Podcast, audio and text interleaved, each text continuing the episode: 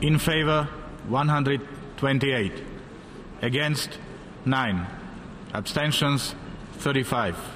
Draft resolution is adopted.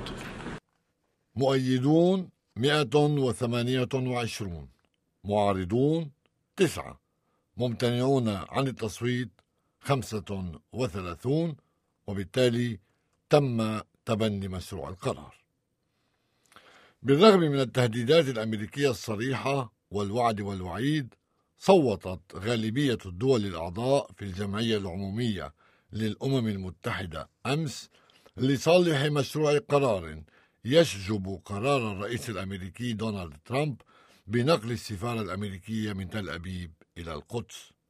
وجاء في القرار كما يختصره مراسل هيئة الإذاعة الكندية في نيويورك يوغو لافالي l'Assemblée générale déplorant au plus haut point les récentes décisions relatives au statut de Jérusalem demande à tous les États de s'abstenir d'établir des missions diplomatiques dans la ville sainte.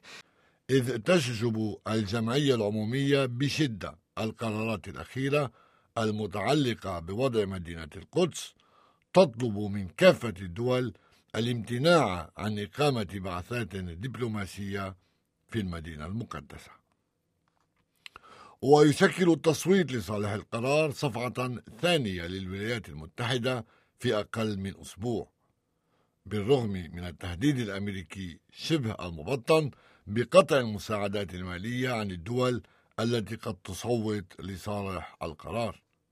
ندفع لهم مساعدات بمئات ملايين الدولارات لا بل بالمليارات قال الرئيس الأمريكي عشية التصويت وبعدها يصوتون ضدنا. دعوهم يصوتون فسنوفر أموالا طائلة وهذا سيان عندنا. وكما الرئيس كذلك سفيرة الولايات المتحدة في الأمم المتحدة نيكي هيلي التي قالت الولايات المتحدة لن تنسى هذا اليوم والطريقة التي عملت بها الولايات المتحدة وهي التي تقدم للمنظمة الدولية أكبر قدر من المساعدات المالية. وسأطلع الرئيس عن أسماء الدول التي صوتت لصالح مشروع القرار الموقف الكندي كان الامتناع عن التصويت كما فعلت 34 دولة أخرى يشرحه سفير كندا لدى المنظمة الدولية مارك أندري بلانشار قائلا Le Canada estime que le statut de Jérusalem fait partie de la question du statut final. La position de longue date du Canada et que la question du statut de Jérusalem ne peut être réglée que dans le cadre d'un règlement global du conflit israélo-palestinien. تعتبر كندا أن وضع القدس هو جزء من الحل النهائي وموقف كندا هو أن مسألة وضع القدس لا يمكن حلها إلا في إطار تسوية شاملة للنزاع الإسرائيلي الفلسطيني ويعلق الدبلوماسي الكندي السابق والأستاذ الحالي في جامعة أوتاوا فيري دي كيركوف على الامتناع الكندي عن التصويت بالقول Sans Donald Trump, il aurait voulu que le Canada dise non franc et massif. Autrement dit, ménager la chèvre le chou ne nous avantage pas du côté des Américains et ne nous fait pas beaucoup d'avantages non plus du côté des Européens.